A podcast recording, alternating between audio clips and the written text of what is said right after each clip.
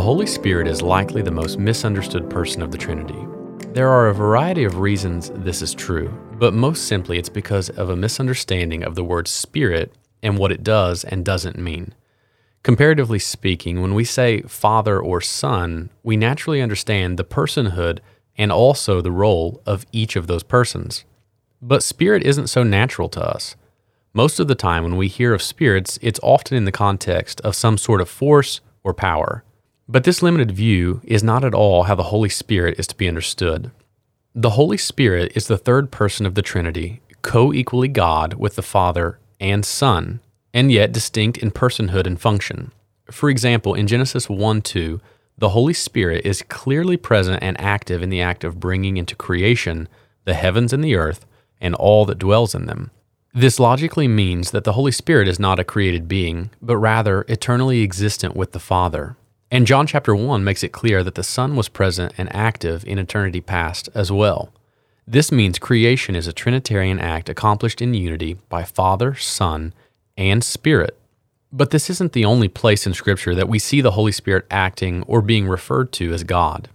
In Acts 5 3, the Apostle Peter confronts a man named Ananias who has just lied about how much money he received from selling a piece of land and then conflating how much money he was tithing from the sale. What is interesting is the way in which Peter admonishes him. He says, Why has Satan filled your heart to lie to the Holy Spirit and to keep back for yourself part of the proceeds of the land? If the Holy Spirit isn't God, then Peter is breaking the first commandment Thou shalt have no other gods before me. And we have this commandment because sin is first and foremost disobedience to God.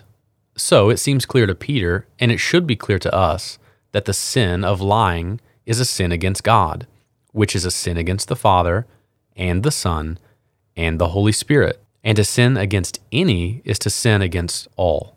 Though we will look at the work of the Holy Spirit in greater depth in the next episode, I would be remiss to not mention the clearly evident deity of the Holy Spirit in bringing about the salvation of God in men and women.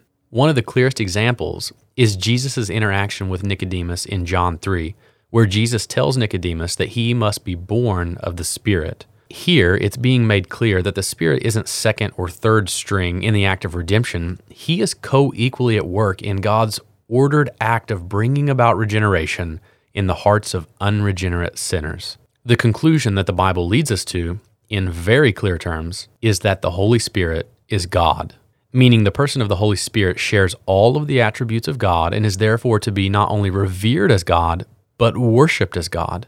The Holy Spirit isn't simply a helpful force in our life that we can call upon in our time of need. Certainly we can do that. But what we need to see is that the Holy Spirit is God in all of his glory in us. We must be aware that a misunderstanding of the person of the Holy Spirit can have dire results in our spiritual life. We can find ourselves attributing to the Spirit acts that are not at all biblical.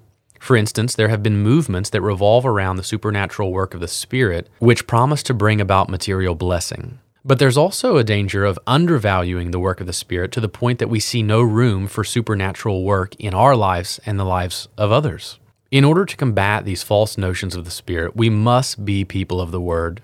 But if we are to be people of the Word, then we must be people of the Spirit. Jesus tells us in John 16 13 that when the Spirit of truth comes, he will guide us into all truth. Indeed, the Spirit has come, not as a mere footman to serve us in our Christian life, but to bring about the glory of God in us and through us.